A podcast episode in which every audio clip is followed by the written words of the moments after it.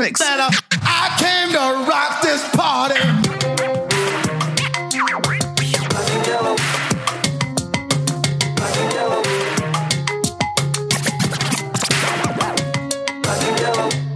Welcome to Digging in the Dome. I'm your gracious host for the day, Kevin Hartman. With me, as always, is my hetero life mate, not so silent Bob, Mr. Chris Morano. Yeah. And today we have an incredible guest. Super excited. We know him as Brandon. You may know him from afternoons on 96.1 Kiss FM in Pittsburgh back in the 2000s. Mm-hmm. Or you may know him currently from 95.3 Go Radio in Minneapolis, Minnesota. But you most likely know him as the official DJ for Taylor Gang's own Pittsburgh native Wiz Khalifa. He's also the world's biggest Charles Barkley fan. Ladies and gentlemen, Hell yeah. please welcome to Digging in the Dome, DJ Body. Hey, uh, let me do a live wiki edit real quick. Go ahead. Uh, Go 95.3 doesn't exist anymore. That Aw. ended end of last year because of COVID. So it's, Ah, I'm actually a I'm from Philadelphia originally. well, we know that. We know Yeah. that. So uh, you know, I like to call my I spent equal time in both Philly and Pittsburgh. So I'm, you know, it's such a toss up there, and, and so I, I will call myself a Pennsylvania note, uh, native and born in Philly and bred in Pittsburgh. You know what I mean? So Yeah. And you and you also now you're in in Minnesota.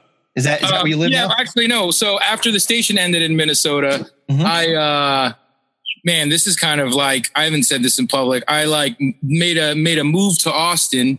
Uh, oh, wow. I like love bombed and moved to Austin, and that Yeah. didn't necessarily work out. So I'm currently transitioning, and I'm in my mom's house in Lansdale, Pennsylvania. Nice. Lansdale. Man, we're gonna have you here live. Jesus, you're like 20 minutes away from here.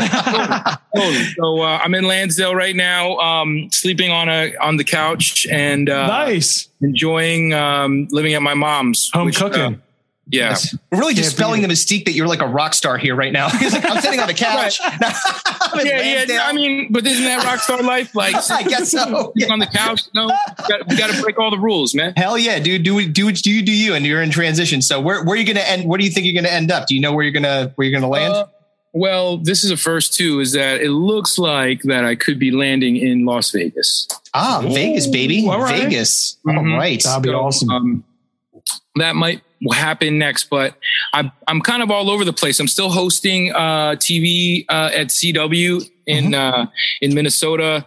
I'm, uh, I, you know, I'm just I'm trying to be all over the place. Modern man, you know, be as you could be.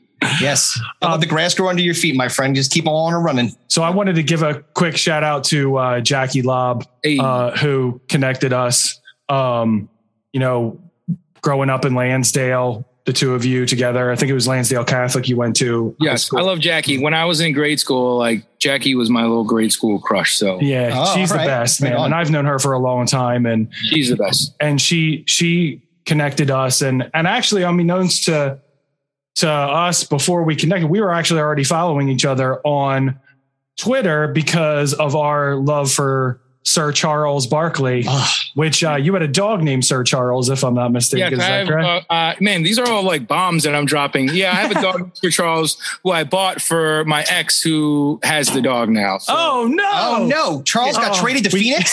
Son of a bitch. Sir Charles. I mean, you know, I'm, I'm, I'll be his daddy forever, but uh, Yeah. he's in great hands. So shout out to Sir Charles for sure. All right. man. Yeah, man. The ground mound of rebounds. So what made you such and I've told this story on the podcast of how I met Charles the first time. Um, I also managed to meet Armen Gilliam Yes. in certain parts of his, his anatomy at the same time. Yeah, he um, he saw. There's he- a reason he they went call him to the, hammer. Yeah, he went to the locker room and Yeah, I met Charles in the locker room and it was why they call him the hammer? But Well, uh, I mean, uh, you know, the hammer is eye level if you stand next to it. You know? yeah, 100%. Um, but so how did you, what was, how did you get your love for Charles? Obviously growing up in Philly, he was a super duper star, but Yeah, Um, I was a chubby kid, man, and uh, he's the chubby kid hero. Husky kids for life. That's right. it. Also, he, I'm, I'm a nice guy, and he's brave enough to say shit, and I appreciate that when someone uh, doesn't to uh, not speak how he feels. You know, Yeah. um, Yeah. so just that, I mean, obviously he was like the superstar Sixers player and I grew up in Philly, but his story about being basically told he wasn't going to be able to play the game and that he was just too fat and the round mound of rebound. And, you know, I could, I, I resonated with me, I guess, uh, when I was younger, even though I probably didn't know that word, but, um, you know, just for being a chubby kid and, uh, and that, that spoke to me because he was able to exceed that. Man, I was like, I didn't want to play shirts and skins when I was little. I didn't want to take off my shirt in the pool when I was younger. That was me. You know what I'm saying? Like totally. So Barkley was that guy, and the fact that he would like say whatever the fuck he wanted and express himself and spit at people, whatever. Like, I mean, Hell I know yeah. that's not- nice, but you know, like, I He did that commercial. I'm not a role model. That's Remember right. that commercial back in the day? That's So, right. And I can I can commiserate in a different way. I'm extremely short. So like I look at like, you know, I'm not maybe Muggsy Bogues, but like we talk about Kevin Johnson. I'm a Sixers fan. So like, you know, I love the Sixers and um, you know, and um, but I but I used to like KJ because he was a shorter guy. And that who did he dunk over in the playoffs? Was that um is that Akeem Olajuwon? He That dunked was on? Starks. Oh, it was on. it was Starks that dunked over Olajuwon in the playoffs. Yeah, the KJ dunked he on dunked somebody. somebody. Yeah, and I was just like, that's what. KJ, I appreciate is he's so, what, like the thing that I remember about Kevin Johnson when I was younger is that he was just so well spoken, right? He was like, Yeah. when he answered questions, he like spoke so clearly, uh, and so I always remember that of Kevin Johnson being like, wow, he's like, Yeah, he ended up actually being like the mayor of Sacramento, and then he got arrested for fraud or something of that nature and got ousted. So yeah, I He thought spoke- that he like on some like weird underage shit. Was Yeah, that, he had Yeah, some man. some. Right. Chris doesn't wear his jersey anymore. Let's no, no, no, no, no, no, no, no. Yeah, we're gonna get canceled by just wearing a jersey. That's great. Yeah, Barkley was great, but I wanted to talk about something else that people don't that might not know about you that I knew about you, and it was another reason that we connected because it was my favorite action figure growing up. You're a huge Donatello fan Oh, from yeah. Teenage Mutant Ninja Turtles. And I loved Donatello. Nobody else liked Donatello because he thought his weapon was like the way. What, the- Oh, the he's bow got a staff? stick. Yeah, and Yeah. he's Yo, the big. tell you He's the big nerd. I was like, I love Donatello. what was crazy is that Wiz's favorite character was Donatello. Oh, no Uh, kidding. Yeah, and he actually has Donatello, I believe, tatted on him, or he had a Donatello chain. I think he has Donatello tatted on him. So I like to look at that as like, I always, for some reason, and I don't know if on purpose, but I never, I didn't like Jordan. I like Barkley. You know, I didn't like Hulk Hogan. I liked Ultimate Warrior. I Yeah. didn't like Michelangelo. Everyone liked Michelangelo because he's a fucking party dude. Yeah. Donatello, man. Yeah, I'm telling you. smart, and he got the staff. I, I, I fuck with the staff. You know what I mean? Oh Hell yeah. man. Let's break it out. Let's let's see a demonstration. He said, Armen Gilliam. "Yeah, I, What's uh, that? Different kind of staff. yeah." So I tell you what. do you- so so Kevin, unfortunately, or fortunately, I don't know how he sees it. He has encountered more than one giant black hog, It's it's a famous giant black hog. yeah, I in mean it's it's because I was lucky enough to know people who knew people, and I got to meet a lot of cool athletes.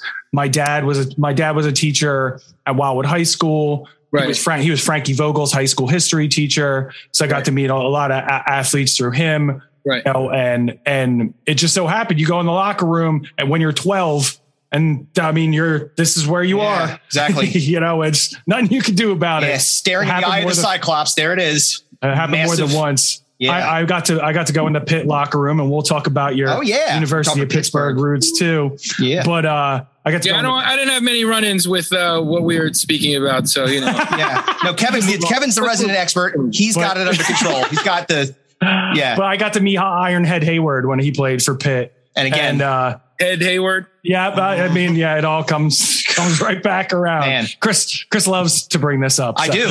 yes. You gravitate. They gravitate. It's magnetic. You just go into places and bam, there they are. So we'll we'll jump right into that. So Yes, you sir. move. So you go from Philly, grow, grow up in Philly area. You go to Pitt, go to college, Mhm. um, and that's where you picked up DJing. Is that correct? Mm-hmm. Perfect. Yep. So, do you remember what your first record was? Like the first album that you bought with your own money, whether it was when you were younger or older? Do you remember what your first record was you bought with your own was a money? couple. Like my dad had um brought brought Christmas of '98 had brought me uh this. It was called DJ in a box. DJ in a box. Yeah, and it was like the shittiest turntables you could get. uh, in um um you could bring your computer out though. Yeah. Uh, it was the shittiest turntables you could get. And so I remember getting it that night. And the only I didn't I didn't know he was gonna buy me turntables. So I um I had my mom had records or my family had records. So like, you know, I just took some of those out. Michael Jackson, like everyone had thriller, right? Uh, Yeah, Thriller yeah, and- yes.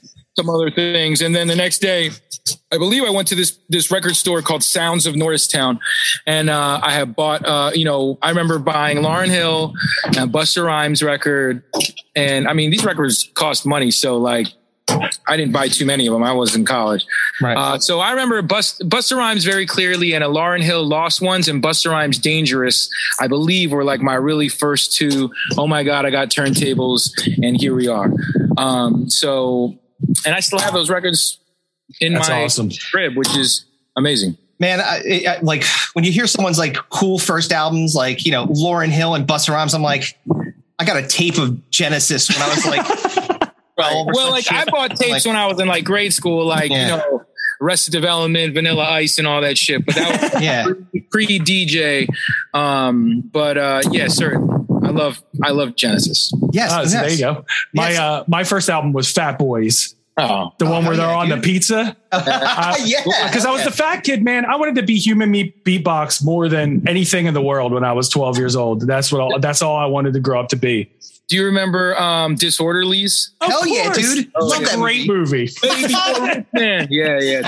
totally. Baby, you're a rich Exactly. man. Bop, Yeah. bop, bop. Yeah, hell yeah, dude. I'm not gonna go back and watch that again. Dude, Love that movie. Disorderlies. It's so it's so terrible and amazing at Yeah, the same fantastic. time. It's fantastic. It's. So, so you're in Pittsburgh now, and I'm- were you DJ? Were No, you DJing please don't parties, or were you? Yeah, so like basically, I get this turntables and then I bring them back after because I I got them at Christmas, so I was home for Christmas break, and then I uh I guess someone drove me back to Pittsburgh and threw them in my dorm room, and then I was the kid on the sixth floor of Tower B who had turntables, yeah, and uh you know there was a lot of record stores in Pittsburgh at the time, so I just started buying records, buying records, and um you know it, that's kind of where it all started in the dorm room. Me and the hip hop homies freestyling, and we thought we were little hip hop kids and shit. But uh, mean, that's where it started. You know what I mean? So did you got like? d- d- I guess that you know, getting there and being in in college, and you know, like you said, being in the dorm, then that kind of translated into going to parties and being the DJ at parties, and then Yeah. that popping off potentially at clubs. Yeah, well, um, we'll fast forward uh, quickly in that. Like, so I was DJing, and then I had uh, actually me and my friends started a fraternity, and so that was kind of like my first sort of like I was DJing all these frat parties, uh, and we were like the we were definitely the like Van Wilder of frats. You know what Oh I'm hell yeah! um, and uh, you know, I got the attention of the Pitt program council. Shout out to my man Tom, and they booked me for like a spooky Halloween thing. And then I applied to DJ at the college radio station, and, and when I was a freshman, they denied me. Oh. Uh, and then, but, but a year later, I and I was the program director, you know. So Mhm. that was like that's my little Michael Jordan. Like, uh, you know, he didn't make his high school team. That that's kind of my, my story of. I remember them calling me and be like, uh, "We don't think you're qualified to work at the radio station." And then a year later, I'm running shit. Yeah, look, uh, like, and what year was this? Uh, Ninety nine.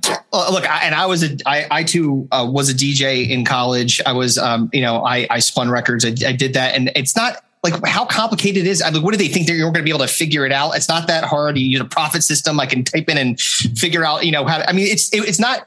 I mean, it's difficult getting. If it's not my downplaying the fact that getting on the mic and, and actually talking to people and then filling up some space, even just between, um, you know, your your interstitials between your playing your music, you know, or, or or transitioning into a commercial or something like that or a read isn't Right. hard. But like it's, I mean, it's, it's not that like I, I'm surprised that they they were they denied you. Um, but that's Yeah, great that you mean, said, well, now the program director, you're fired for not letting me do it in the, Right. beginning, in the first place. He's he actually is a friend of mine, which is funny because it's kind of a story I don't live down with him. He's a DJ that's pretty popular as well. He DJs for the uh, Pitt basketball team and he does the in-game music for the Steelers and stuff. So oh wow. I, I usually give him a hard time about um, him, you know, uh, not hiring me, but that's cool, man. It's all a part. Of, what would we be talking about right now if, if that didn't happen? You know, Right. Exactly. Williams junk. That's Well, I mean, it is. It's, there's a lot to, to unpack there. Apparently. Yes. oh my god. Armen Gilliam hasn't got this much press in years.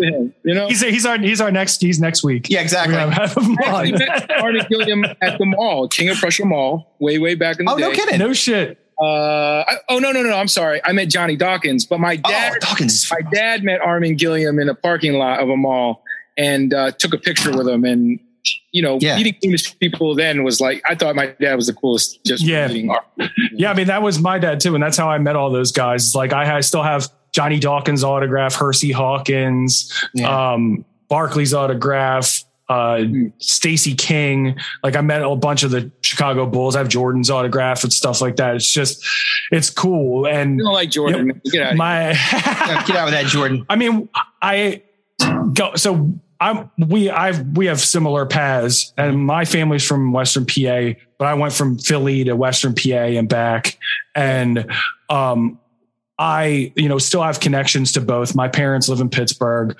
I live in Collegeville, so Damn, you are know down- what's that? I said you guys are down the street. Yeah, I told Yeah, you. man. If I knew that you were in Lansdale, you're gonna Yeah, be sitting here yeah, next to us. seriously. Yeah, but that's Next time for sure. yeah, for sure. But so you you go to Pittsburgh. You're a Philly guy. You go to Pittsburgh.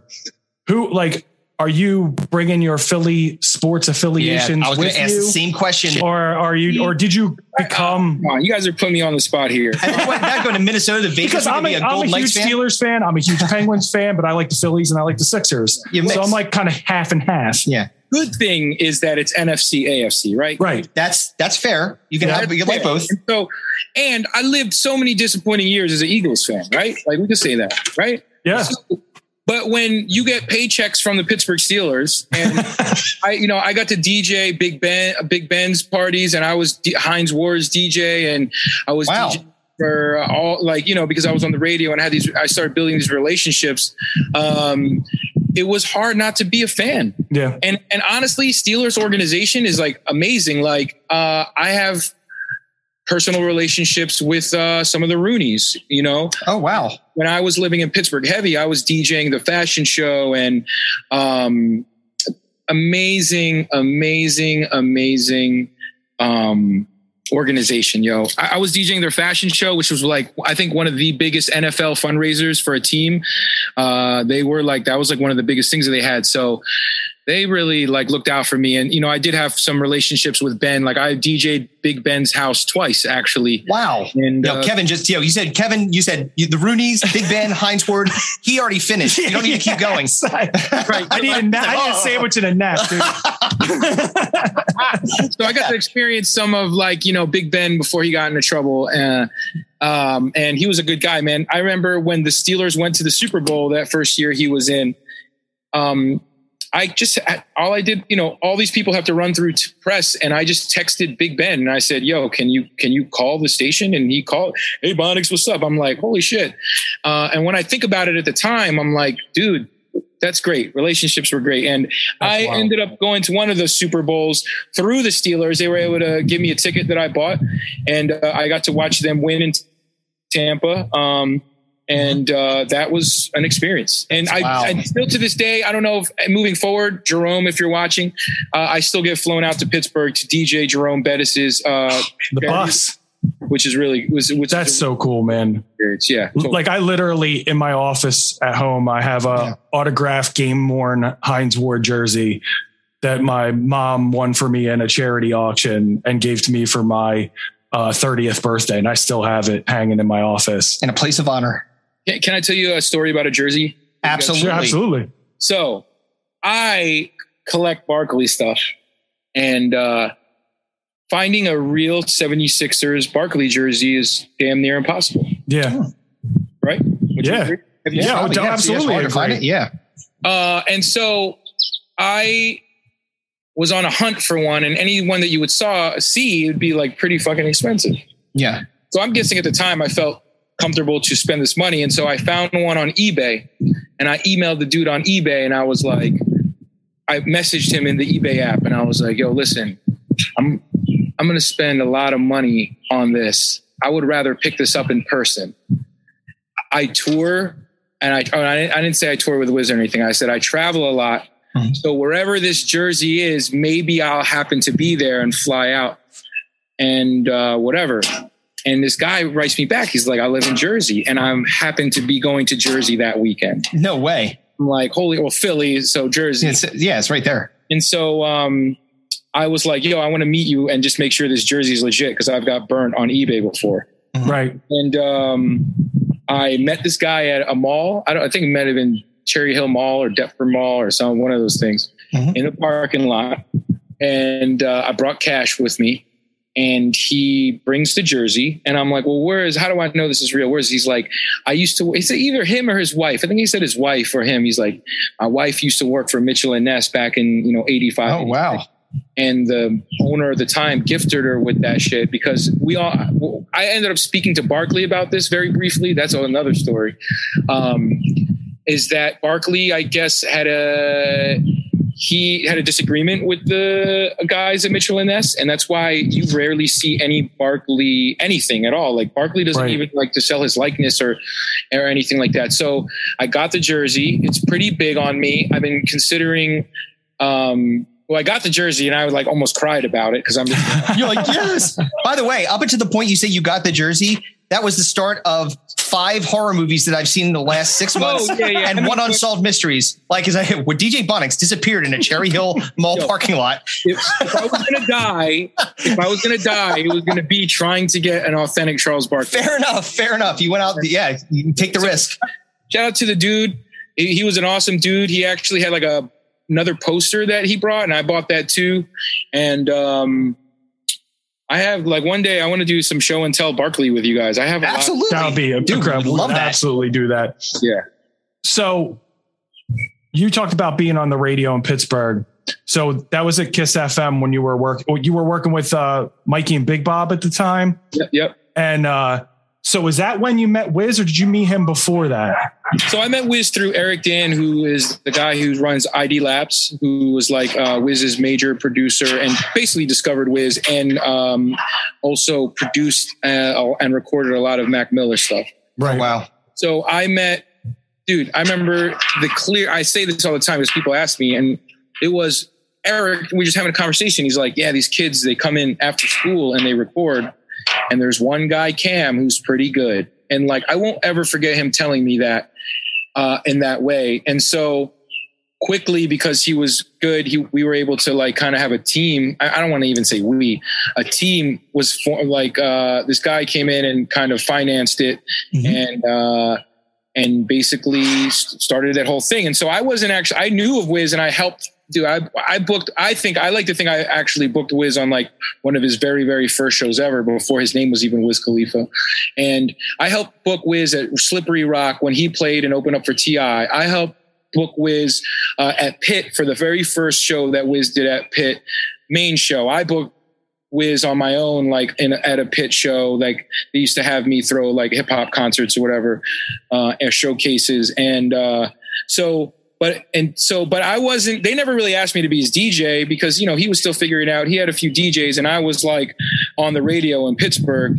But in 2010, I remember feeling really kind of shitty about the music, and uh, there was a new boss, and we didn't really get along too well. But you know we're friends now, um, and uh, I just like felt like I was at a time. It was like it was Pitbull, Derulo, Britney ruling the radio, Right. and deep down inside, I knew, man, I had said in, back in 1998, like, I'm going to travel the world through this shit. I said it, like, I, you know, and I was, I just started and I said it. And 2010, Will, who was Wiz's assistant at the time, who's now his manager, he basically, they asked me to do, hey, Wiz needs a DJ for a New Year's show in 2010. I remember doing that. Wiz was like, that was like the best DJing I've had. I was like, cool. That's awesome. And then six months later, they were like, yo, Wiz uh, just wrote this song, Black and Yellow. He signed to Atlantic. Nobody knows that yet.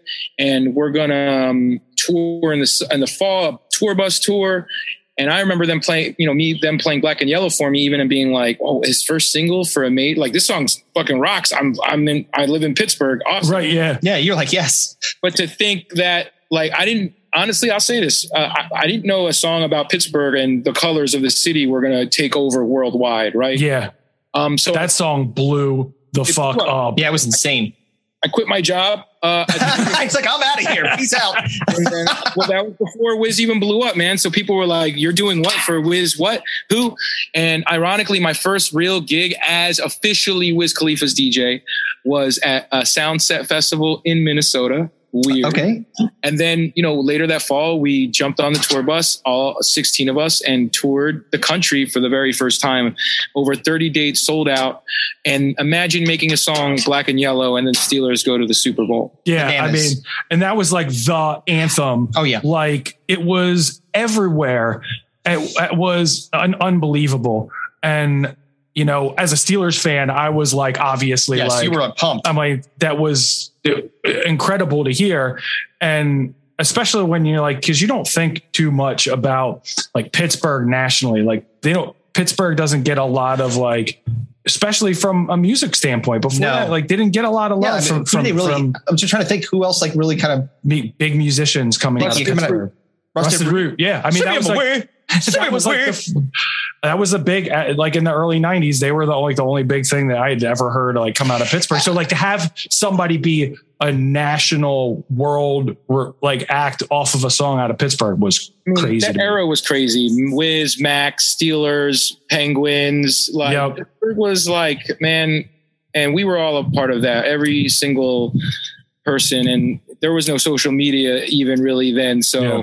It kind of stinks that um, you know it really lives with people telling stories versus being able to search some tweets in a few years back. You know, yeah No kidding. it's the magic of that. Yeah. So hey, And you I think that makes the stories even more magical. Being able to sit and talk to somebody about it always. Oh my, well, yeah, because you're going to get the, the full context of it. You get the emotion. of it. You know, like you don't get that in in a tweet. Right. You know, you don't really understand. And even in a series of tweets, you can't really get that. That's why these kinds of interactions are awesome because then we get to to really experience and kind of put ourselves in your skin a bit. And actually, you know, I, I am a big fan of broadcasting. I've been a, a radio fan forever. I've been a DJ, like I said previously, and um, you know, I do. Obviously, we do this podcast not because I don't like doing this, um, but I, I'm just curious about your your feelings around radio because it's it's definitely changed. Like the the amount of accessibility to content, right? You can get it in like pretty much any way, any way, anywhere you want. There's so many distrib- distribution models. Like, how do you think that's going to impact radio? It, just seems like it's going. It's it's not. It's not going to. It, it's like on life support unless it evolves. Right. Uh, you know, I'll speak on it just from what I know, and this doesn't mean it's all across the board because there are some stations that have tried to take risks, and I just think radio is missing a big opportunity um, to really localize it better. I understand it's about the bottom dollar, and Yeah. so yeah, you know what? If you put one guy in 55 cities, you're going to save money, but. I, I've been trying to tweet this, but I don't want to like make it seem like I'm attacking iHeartRadio or anything like that. Mhm. Is why the fuck in Philadelphia, Pennsylvania, there are so many colorful, colorful, colorful characters from this city. Absolutely. And there's a guy on Power 99 that is voice tracked from Florida. Yeah, it's ridiculous. T. Roy. And I respect the guy because guess what? He's got a radio, full time radio job and I don't. And he sounds great. Don't get me wrong. But there's too many people in Philadelphia, so many great people that why, why are we, we need a live, colorful personality live in the afternoons, not a guy that doesn't live in the city. And that's, and so I just think that radio it's it's a mix of things, guys. Um, I mean, sorry, I'm on these long form answers. No, No, I know these are great. This is exactly what I was hoping you because like you understand it. You've you've lived it in so many different ways. You also have people who like fill these DJ roles who mean nothing to the city, right? Right. So basically, they're just people that are like can do the role, they look cute, and they can say the song and whatever in six seconds and introduce the next Justin Bieber song or whatever. But if we're in a town and you're on the radio and music, why aren't the local artists? Why don't they know who you are? Why don't you have a relationship with them? And that's the part that they're completely missing is that it's a culture piece. And this doesn't go across the board. This is just my example of it. Like, Sure.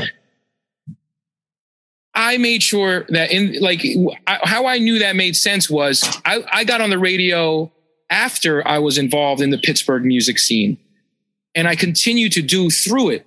And so people knew who I was and, oh no, he supports the music scene. But you have these cats who are hired that are basically like vanilla type cats that are just like, uh, hey, and now we're funny and I'll make some TikToks. But guess what? Nobody in the fucking city fucking fucks with you or knows who you are. Right. I do respect some of the urban personalities around the country because these people do mean stuff to their city. You know, they do, they give back, they DJ parties. Like, uh, there's a lot of uh, like uh, personalities that really give back. But it's just funny to me how, man, when I was on a station in Minneapolis, they put us on billboards because they recognize that if you put my name up there next to Bruno Mars or Drake's, that's you're gonna create stars in your city. you You know, buzz around you yeah. because now you're interacting with all these like really Yep. really important people. And then so by proxy they're like well they wouldn't put him on a board billboard with Bruno Mars if he wasn't a big shit. Like they would they would you would care about that. And we actually uh, there's there's a lot of um so that you think about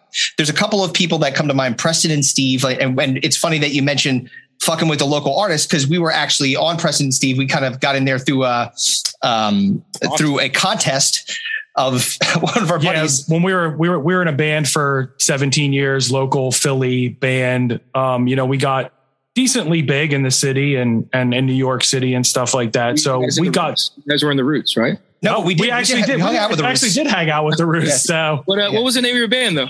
Desiderata. Oh, okay. He's like, Yeah. I don't know. He's, he's got to Yeah, remember. yeah, exactly. He's gonna play it back like D E. No, no one know how to spell it, which is why we didn't succeed. Is, your, is your music on any streaming? Yeah, yeah, iTunes. absolutely. Yep. We're on iTunes and stuff. We'll send it to you. Don't you worry. Yeah. you can spit it all you want, man. Please. We would love to. Oh man, Let me just finish this the, the question. Okay, though. good. Yeah, sure. Good. Radio just needs to like they got to find this balance. I understand they want to make money. I understand that, but like you know, um,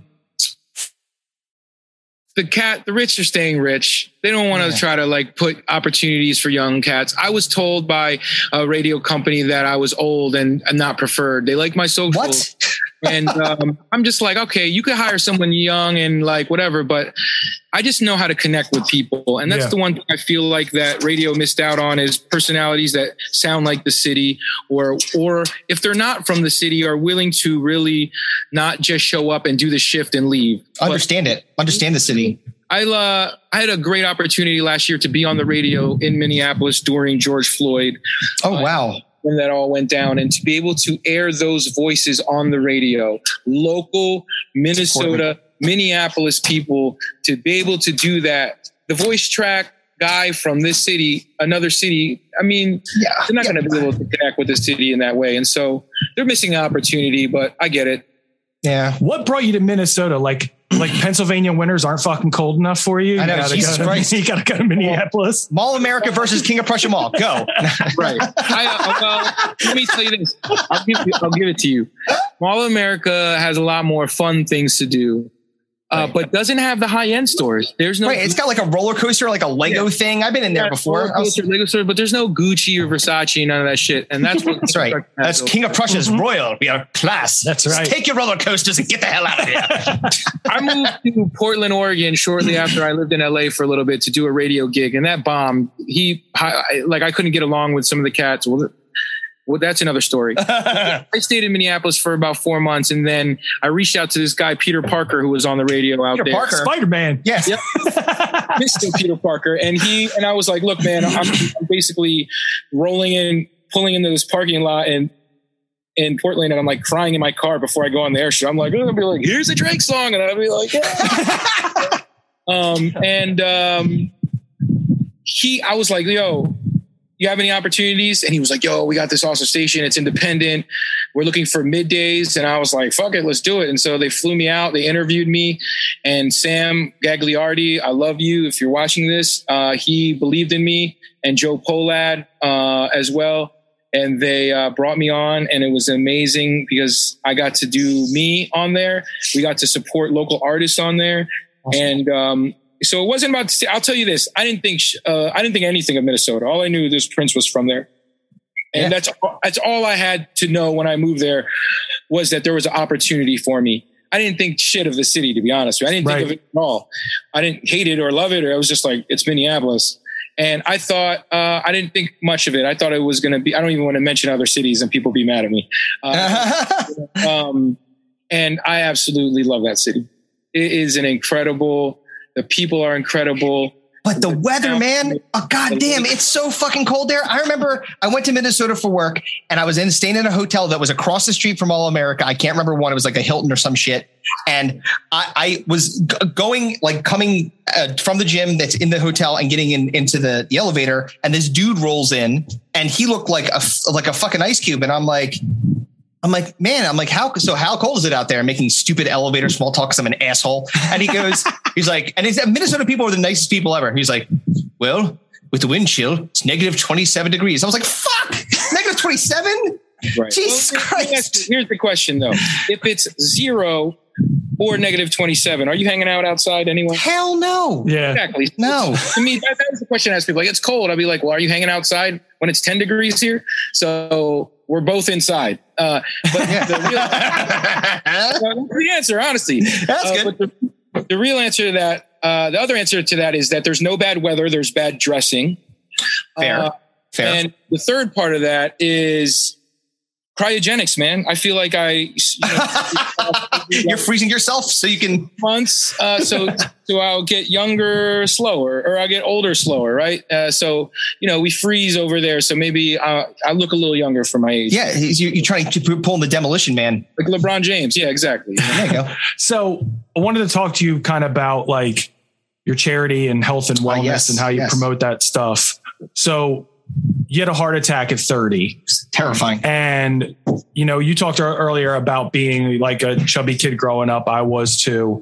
Um you know i lost a lot of weight coming out of out of like probably like my early to mid 20s um and because i was pushing like 230 240 at one point like senior year of high school going into college.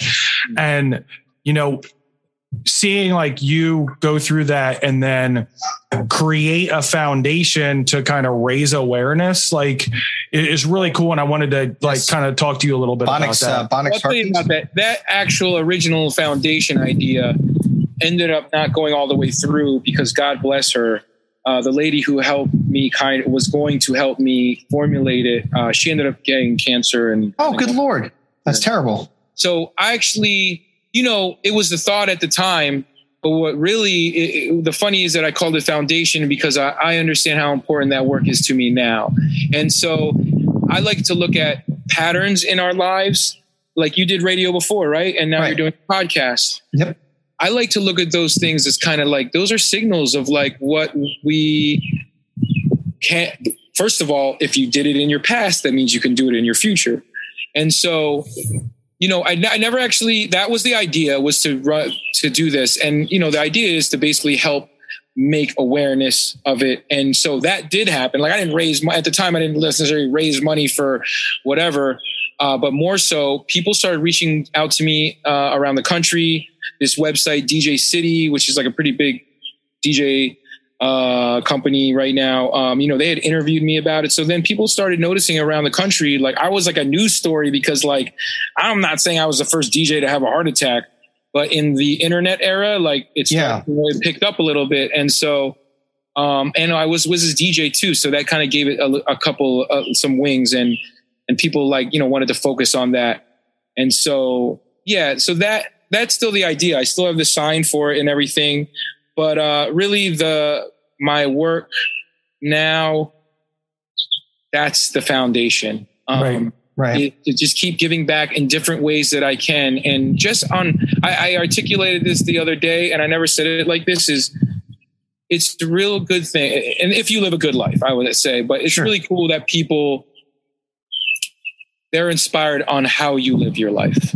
Yeah. Yeah And that's a really cool thing. You have heroes, we have heroes. Charles Barkley is my hero. Hell yeah. How he lived his life resonated with me. And so, you know, I did a 10,000 hoodies thing. I don't know if you saw Yep. Yes, I saw that, absolutely yes. yep Yep. cool. And then I'm doing, uh, I work with this Bridge for Youth, uh, homeless uh, kind of uh, center in Minneapolis that hel- that focus on like homeless kids. Like, yo, can you imagine? There's kids that the only meal that they get a day is uh, just at school. And That's crazy. That's it. getting a day, and that shit really hit me. And and now I'm my, I'm working on this thing called Down for the Challenge with the Salvation Army, where I Mhm. get to I had to raise a thousand bucks and then I get to rappel off the Mall of America. So take that, King of Prussia. Yeah. oh, 14 stories and uh, 14 stories. Oh yeah. man. and I was just telling- team.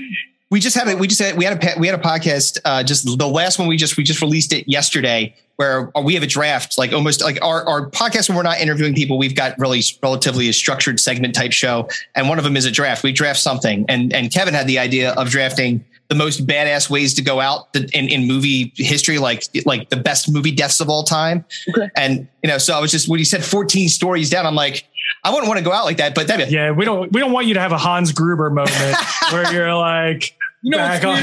what's weird? Why is it that uh, two of my predicted deaths are happening in at the mall? You know, what I I mean?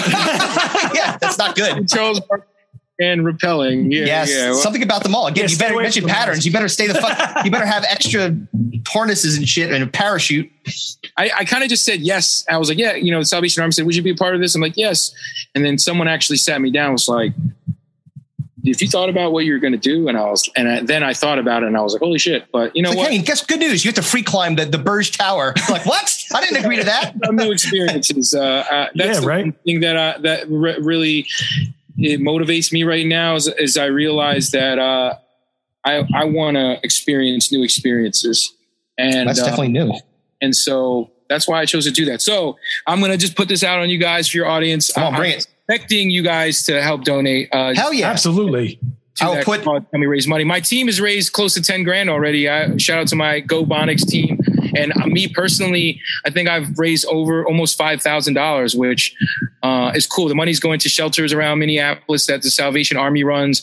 And obviously right now people can't pay their mortgage or uh, their rent or they're getting kicked out. And so families are getting displaced. So, uh, you know, it's for a good cause. I'm gonna go Absolutely. shake down. I'm gonna go shake down will- the yeah. We will promote the hell out of it. I want to for go shake down the king of Prussia for some gold bullion. Bring me the gold. I know. So that's awesome, man. Yeah, we'll definitely we'll promote it um, and and uh, put a little Chiron on the bottom there to get people to. So we uh we had a kid who's coming up in the Philly scene uh in in the hip hop world. His name's Close Cash. He, you know, he was in featured in Philadelphia Weekly.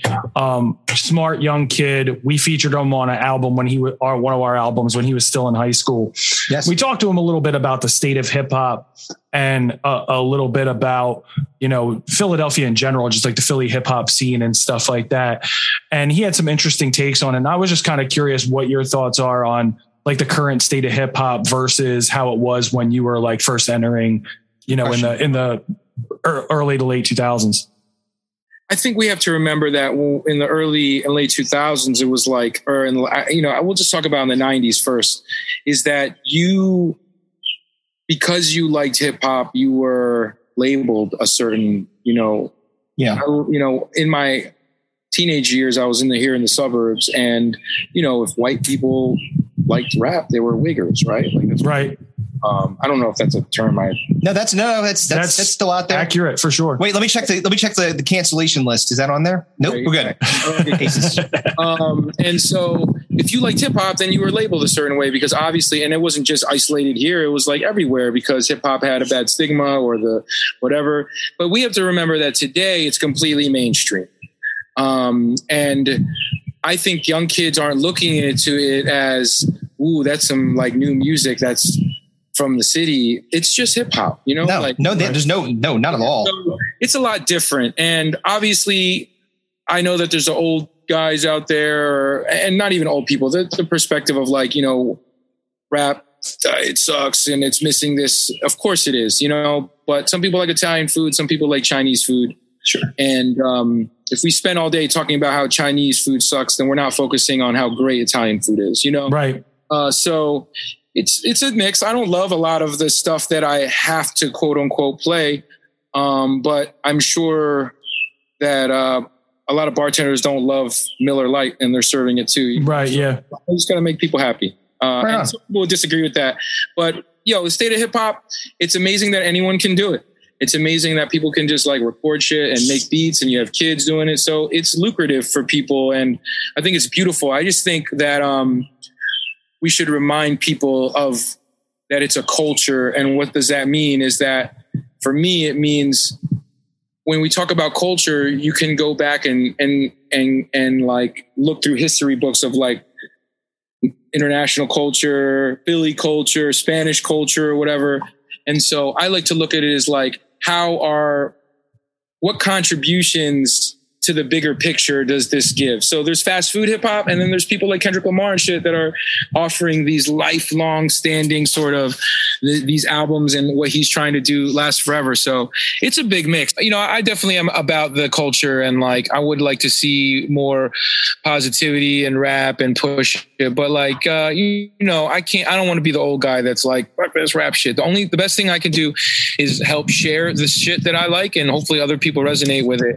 Do you, Um, uh, do you think that the, also because you mentioned it, like there's a difference, there's a major difference. Like you talk about someone like a Kendrick Lamar. We talked about it with with Alavet too. Like it's the the difference between like people that are just creating music for the sake of getting like mass production, like it's on a factory line. Like I'm just getting something out there. I don't really have a message. I don't really the music's not all that great. It's just kind of rudimentary, but it's got it's a little bit catchy, right? It doesn't it's not it doesn't have like when I think about creating music, and we've talked about this a bunch, it's it is you- you're like it is a living thing to a degree. You're like if you if you really care about it and you and you want something that is coming out of you and like you're emoting into notes and and to and to song structure and all that stuff.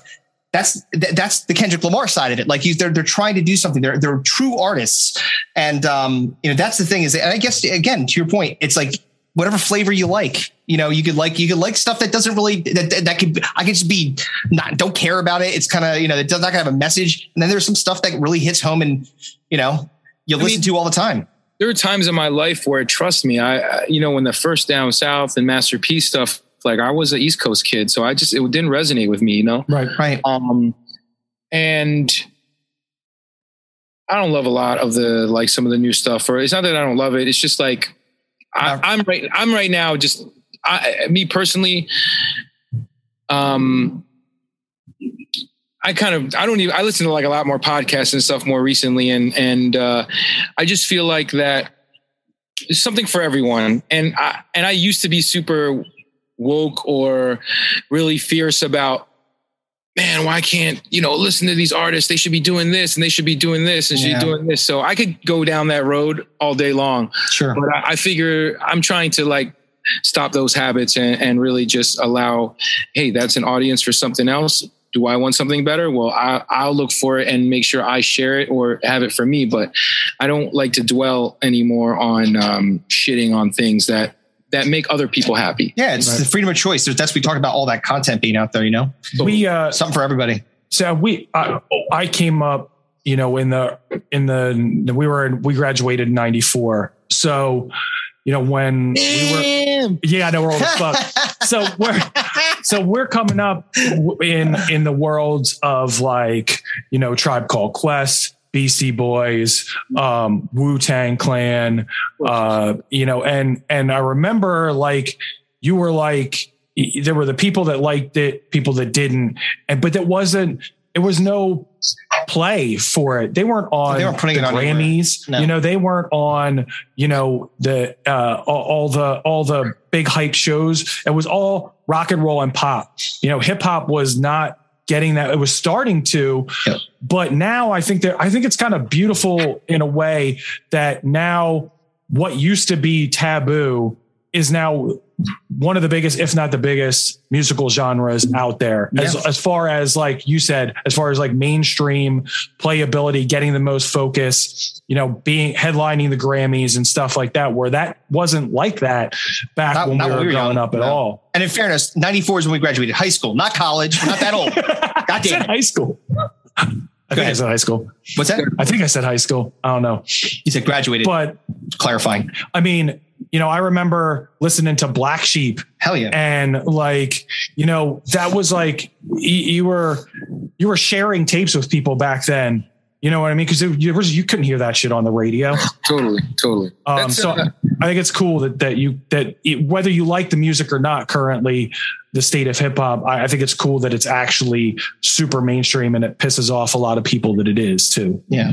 what's cool too is like when you meet kids, uh, younger kids who are like, man, I love '90s hip hop. You know, I love '90s R&B, and it's just like cool and refreshing. I mean, something for everyone.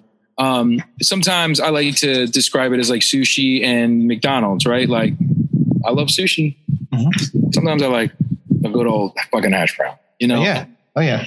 So there's fast food hip hop and then there's uh, some gourmet hip hop and you know, the better food for you probably intake, the better the mind a little Yep. bit. Uh, but Yeah. also at the same time, I grew up listening to, um, uh, I grew up listening to Snoop and all this shit too, but I didn't want to kill somebody, you know. Right. Right. Yeah. But I also wasn't like being fed drugs, Yeah. you know, like whatever medication kids have now and ADD and all this Yeah. other stuff. So like, Yeah. man, what weird times, you know? Well, we got to talk about the right drugs because you can't talk about Wiz Khalifa without talking about weed. Oh, and I know you're rocking the the Jardan. Yeah. And uh, Beautiful hat. Yep, yep. Yes. um, so were you before you met Wiz? Were were you were you a big pothead? Um, or did Uh, it kind I of mean, come with the territory? I was smoking weed, so man, if my mom's watching this, see, Yeah. um, I definitely smoked pot early.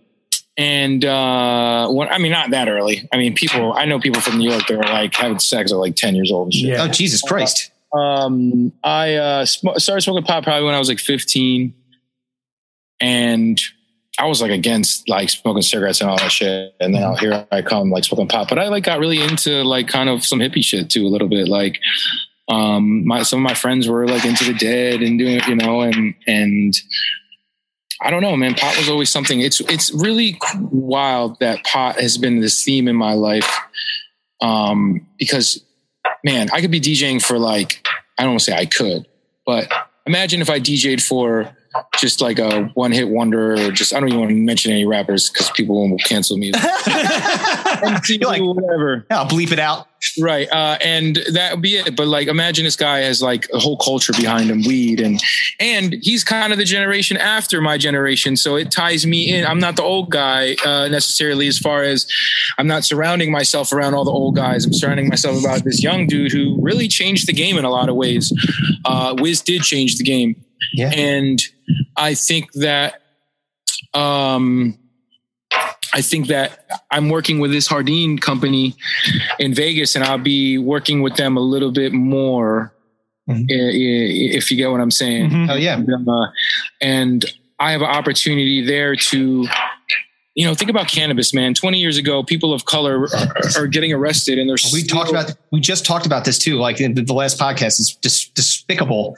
that Yeah, and then- for for weed. for weed, and then 20 years later, they're like white folks that are making millions off this shit. Yeah. Uh, oh yeah.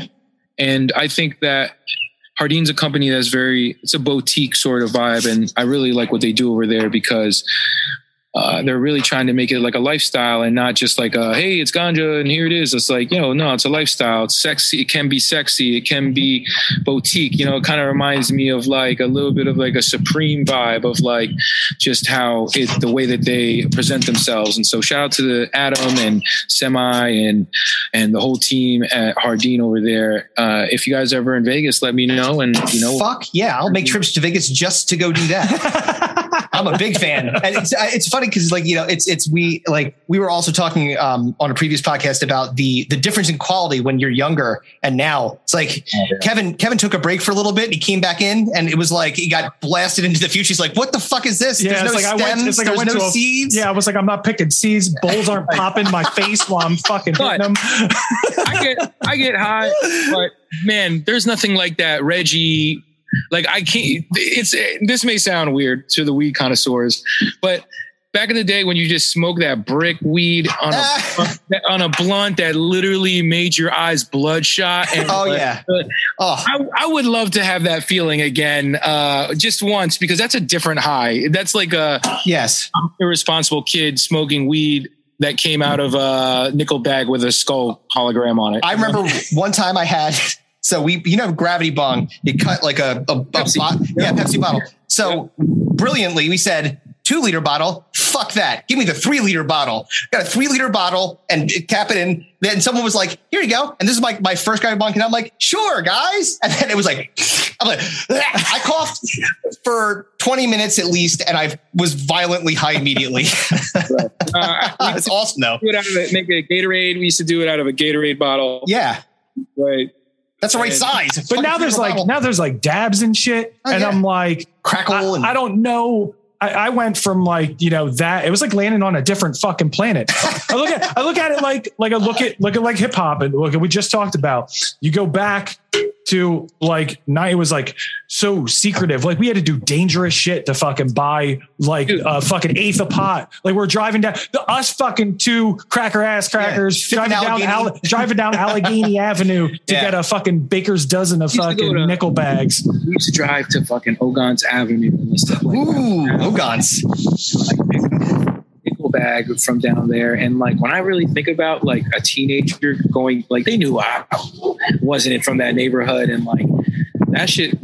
I think about those days a lot, and we didn't have cell phones, right? Nope. Um, so I mean, I had a pager, Yep. right, with a chain connected to my belt loop.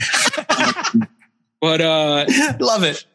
that uh we really there was a big risk there but i guess no one had cell phones so we were all we were all Yeah, we just didn't care because we were young and stupid. We were just like, all right, let's just go. We'll just go there and nothing will happen to us except we'll get the stuff that we came to buy, to purchase. we, i mean think about the drinking and the Oh, dude. like it's we did it like we were taking shots of 151 like what the fuck were we doing Ooh. But that, but now it's like it's now just like hip hop. It's like as it's as popular as ever and mainstream as ever. You walk into a boutique, like you said, here you here you go, sir. It's like walking into Tiffany's, but it's all like fucking purple, purple crystals shooting out of it and shit. Dude, Elon Musk, a I take- billionaire, I take one smoked a joint hit. with Joe Rogan on. I took one hit, like the first time I smoked after not smoking for a decade. And I took one hit and I was high for four, four hours. Just it was ridiculous. It's fun though navigating through the sativa and the indica and Mhm. um and the edibles and that you know it's fun like you know for me i know wiz is straight indica all the time but for me i like smoking sativa when i don't want to feel sleepy or whatever Right. Yeah, hell yeah, man. indica is good to just try to, to get that high um so it's been fun to navigate in that way just like different teas or whatever but um i've been having fun with shrooms too Yeah. Well, well, well, we were just talking, we literally was just talking about this in the last podcast. We were talking about how in Colorado, they're using microdosing to help people with, with certain kind of mental issues. So like, and again, it goes back to in the seventies when they were experimenting with things like LSD, they were trying to use it to treat I mean, they didn't know what the fuck they were doing clearly, but they, they were trying to use it to treat some of these illnesses like schizophrenia or dissociative orders and things like that. And now what they're doing again, because science is caught up, similar to the weed, similar to the to they've known how to like apply it in in the right dosage to be able to actually. It's it's amazing what science can do. You take a little bit of time. I You know? mean, uh, just from my experiences with mushrooms, it's it's great. I mean, I had a bit one bad one where I stared into a poster for six hours straight and didn't move. That wasn't fun, but I these you know you just rolling the dice. couple bad ones. I'll tell you, we're going to say that we have to say this for another podcast. Oh yeah. I did a few months ago, uh, and I don't. I try not to speak about this because it's there is a secretive kind of vibe to it a little bit. But uh, I did ayahuasca. Oh my! Oh yeah.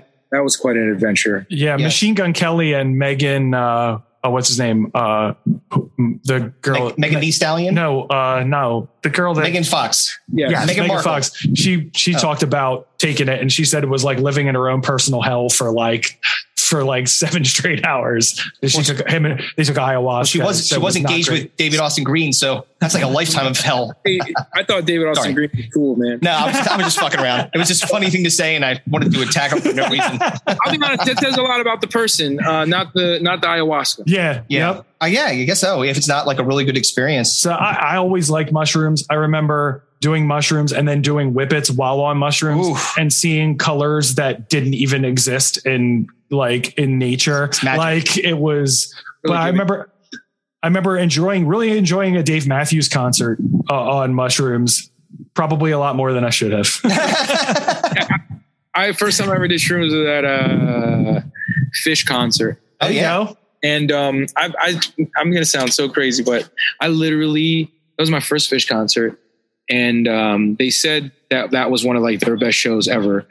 And Was I it at the Camden waterfront? Was it local? Uh, this was in uh, oh, okay. the Post Gazette Pavilion. Okay. Yeah. Uh, and I had said, I had said to my friends after the show, I was like, Phish was playing for me.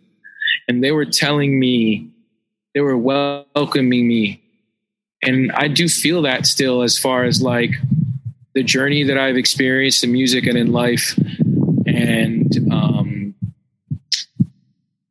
so many great stories and so many brushes with greatness that uh, I do feel that way because I Do still you- I'm 40 and I I still don't have to wear a suit to work. You know. That's Yeah. brilliant. Do you are you going to be going back out on tour at I all? I gonna know you got the him. I know you got the Vegas thing going on. Yeah, but we got Drai's once a month. Uh, I think they were smart and not booking a tour this fall because everyone booked a tour this fall and people don't have the money to go to all of the stuff. Right. Right. Right. You know, we're hoping for a big 2022, but we just hope everyone's safe first. yeah. Yeah. Yeah, well, I, yeah, I, you know, people have to, you know, get their shit together. A lot of them are getting pushed out too. I'm a huge Deftones fan, and they just pushed their they pushed their Oh, all, did? all the, their all their shows out until What? May May of next year. Oh, no kidding. Yeah, they're not playing at all. in There's too many concerts. Like things aren't selling uh, from what I hear on the, from what I hear on industry. So Right. That makes sense.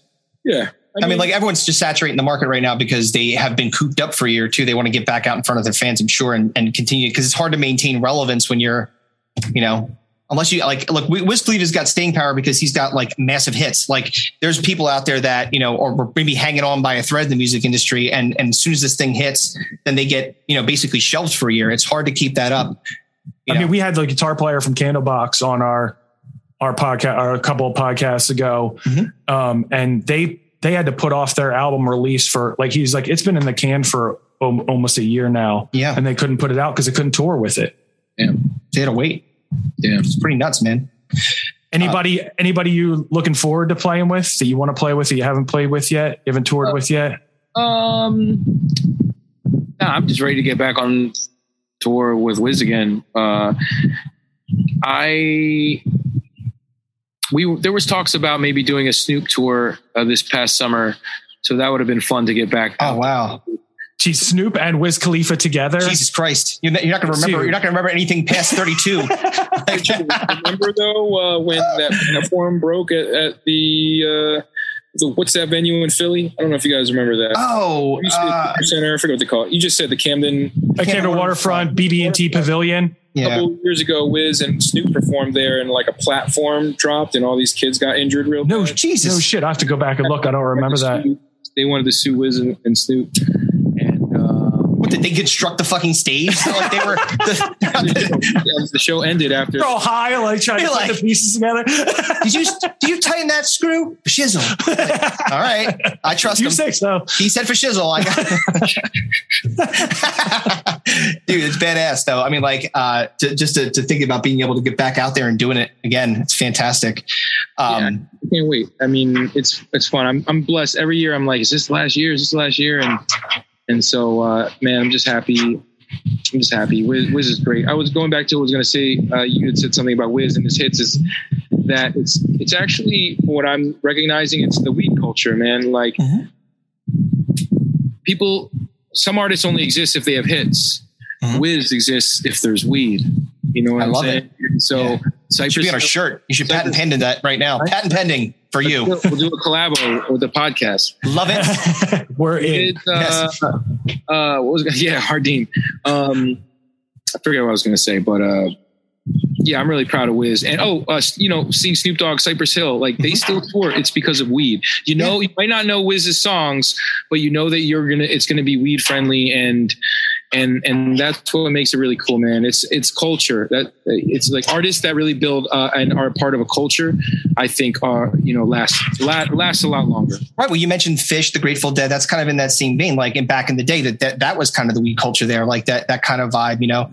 Um, and th- and that's and that's carried on. Like those those cultures, they they do, you know, people like that that being together and hearing music and and hearing that kind of music, you know, whatever that might be, whether that's the the, hippie music from the '70s or hip hop now. Like I w- I was just I just went to go see Snoop a couple years ago. He was fantastic. Yeah, he's still good.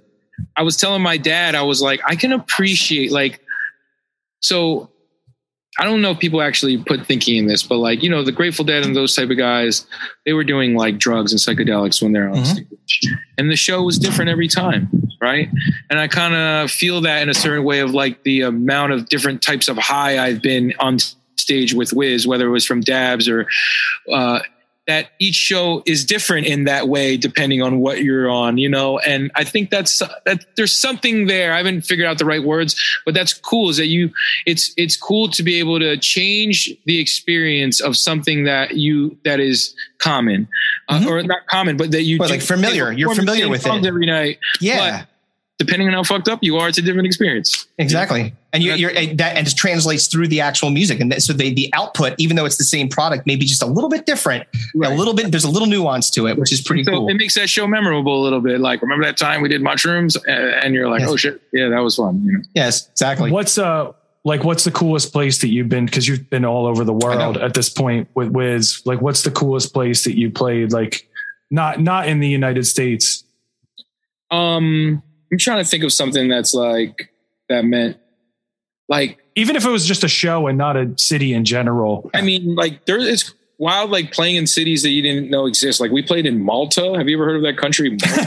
Mal- Malta? Malta, like I, M-A-L-T-A? I, I don't know if you if you ask me to find it on a map, I guarantee I couldn't. Malta. I Molton. never even heard of it. It's a country out right outside of uh, Italy, its own island, and Oh. we performed some MTV shit there.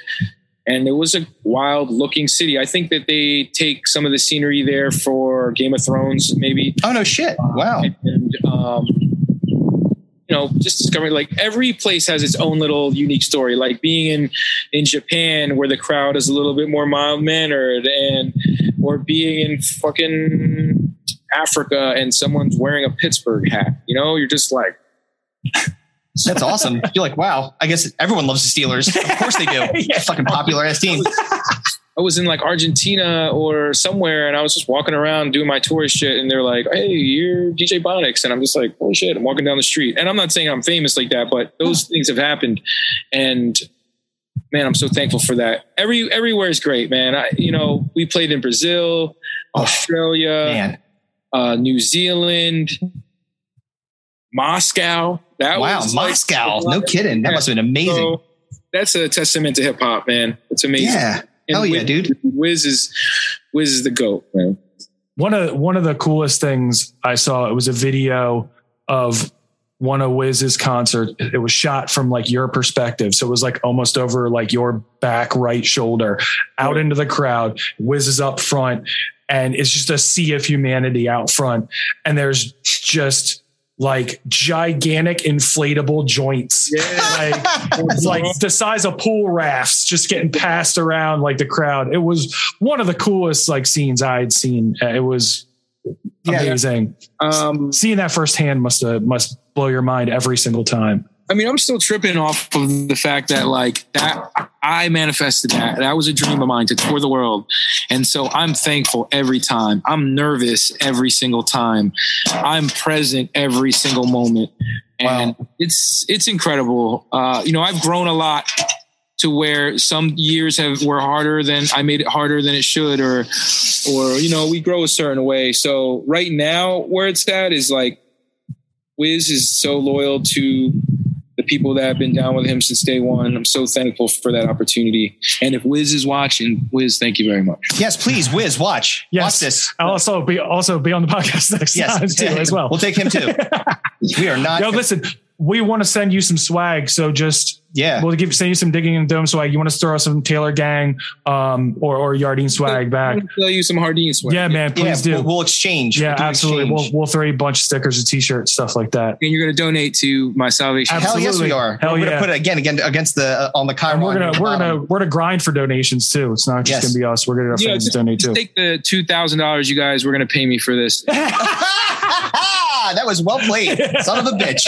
You Well, weren't supposed to say sense. that. yeah, we're It, supposed to it wait sounds like the you end. Guys have a huge budget. You know what I mean? Yes. So, you know. That's right. Meanwhile, we're like we're recording this in Chris's house. His dogs are barking downstairs. My dogs are barking currently.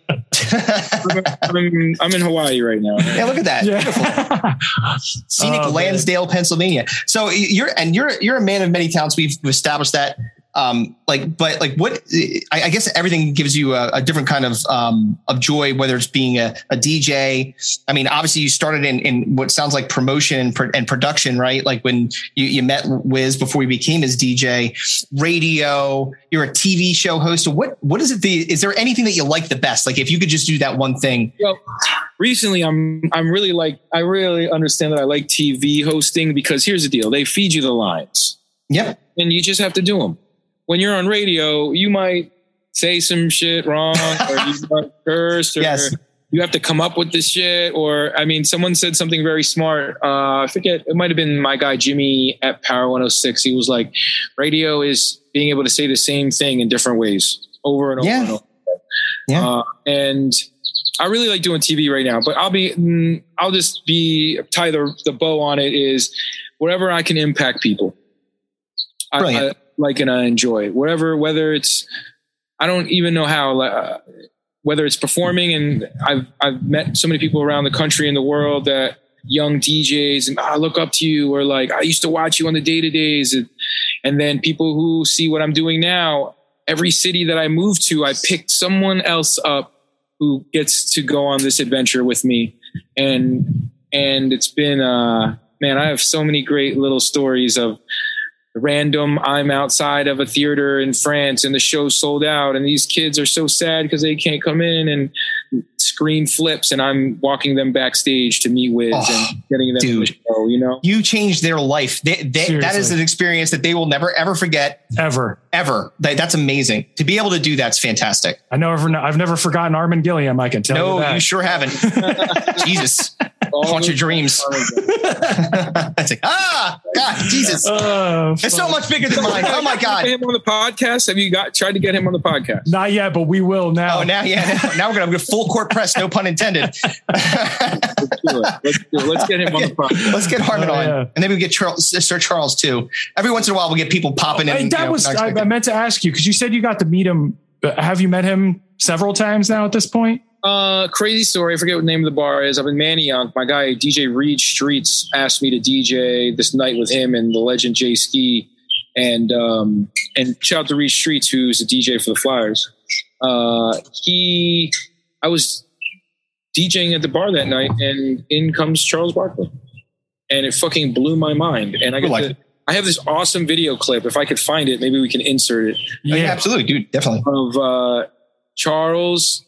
He he makes me stop the music, and he gets on the mic. He's like, "For the next five songs," he's like, "The drinks are free." But I want to play you the song that I woke up to every single morning, and it was Nas "Hate Me Now." Uh, drinks are free at the bar for the next three songs. Three. Three. This next song, I listen to it every day when I wake up to all these fucking haters out there. I do. So listen, listen to the words. But at the bar, all drinks are free for the next three songs. But I want you to listen to this next song because I listen to it every day to all these fucking haters out there. Yo, give it a one time for Charles Barkley.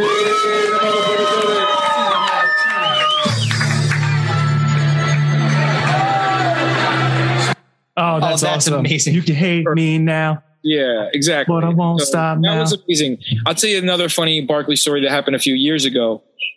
I um, a f- homie of mine hits me up from Arizona, and you know Barkley kind of lives there too. Yeah. And he was like, "Yo, I'm going to be bartending at Charles Barkley's uh, New Year's party tonight.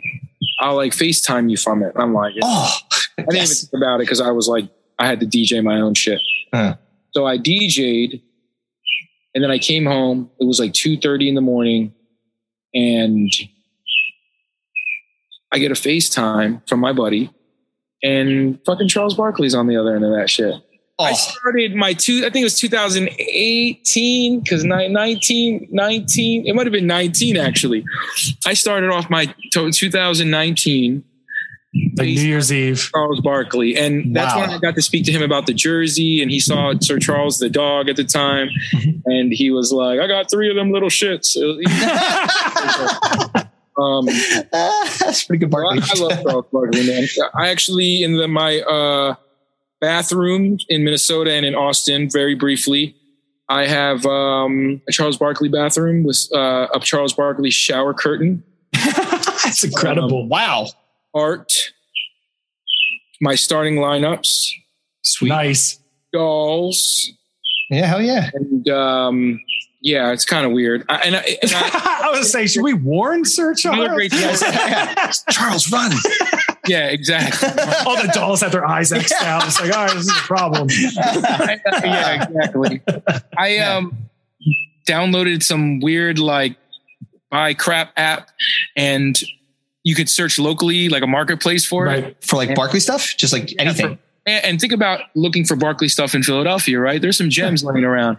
Oh And yeah. One guy had this massive, I got to send you guys a picture, massive photo of Barkley that's framed. And I met him also at a parking lot. Jesus, you got a fucking you got a fucking lane, dude. You're like, meet me in a parking lot. Don't tell your friends where you're going.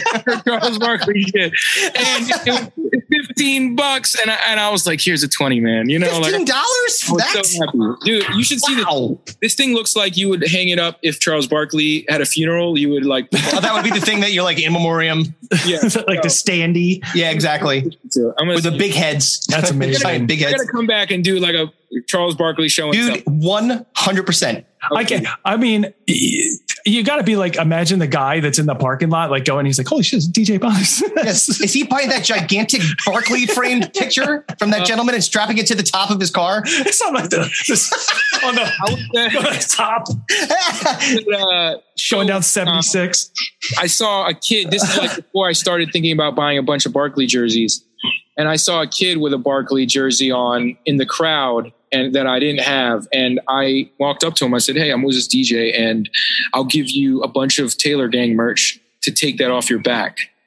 And he fucking, I took that shit off my back. I had to wash it, of course, but yeah. I took it off his back and that and uh in in in trade of some Taylor Gang stuff. So shout out to that dude. That's Yeah. amazing. Dude, I swear to God, if so this this what we've learned so far is that if anyone's got some Barkley stuff, Bonics will meet you in a parking lot and pay handsomely. Five dollars over market price at least. No questions asked. I'll meet you at the mall parking lot for any. Still have Barkley shit, man. Uh, shit. Ah, fuck.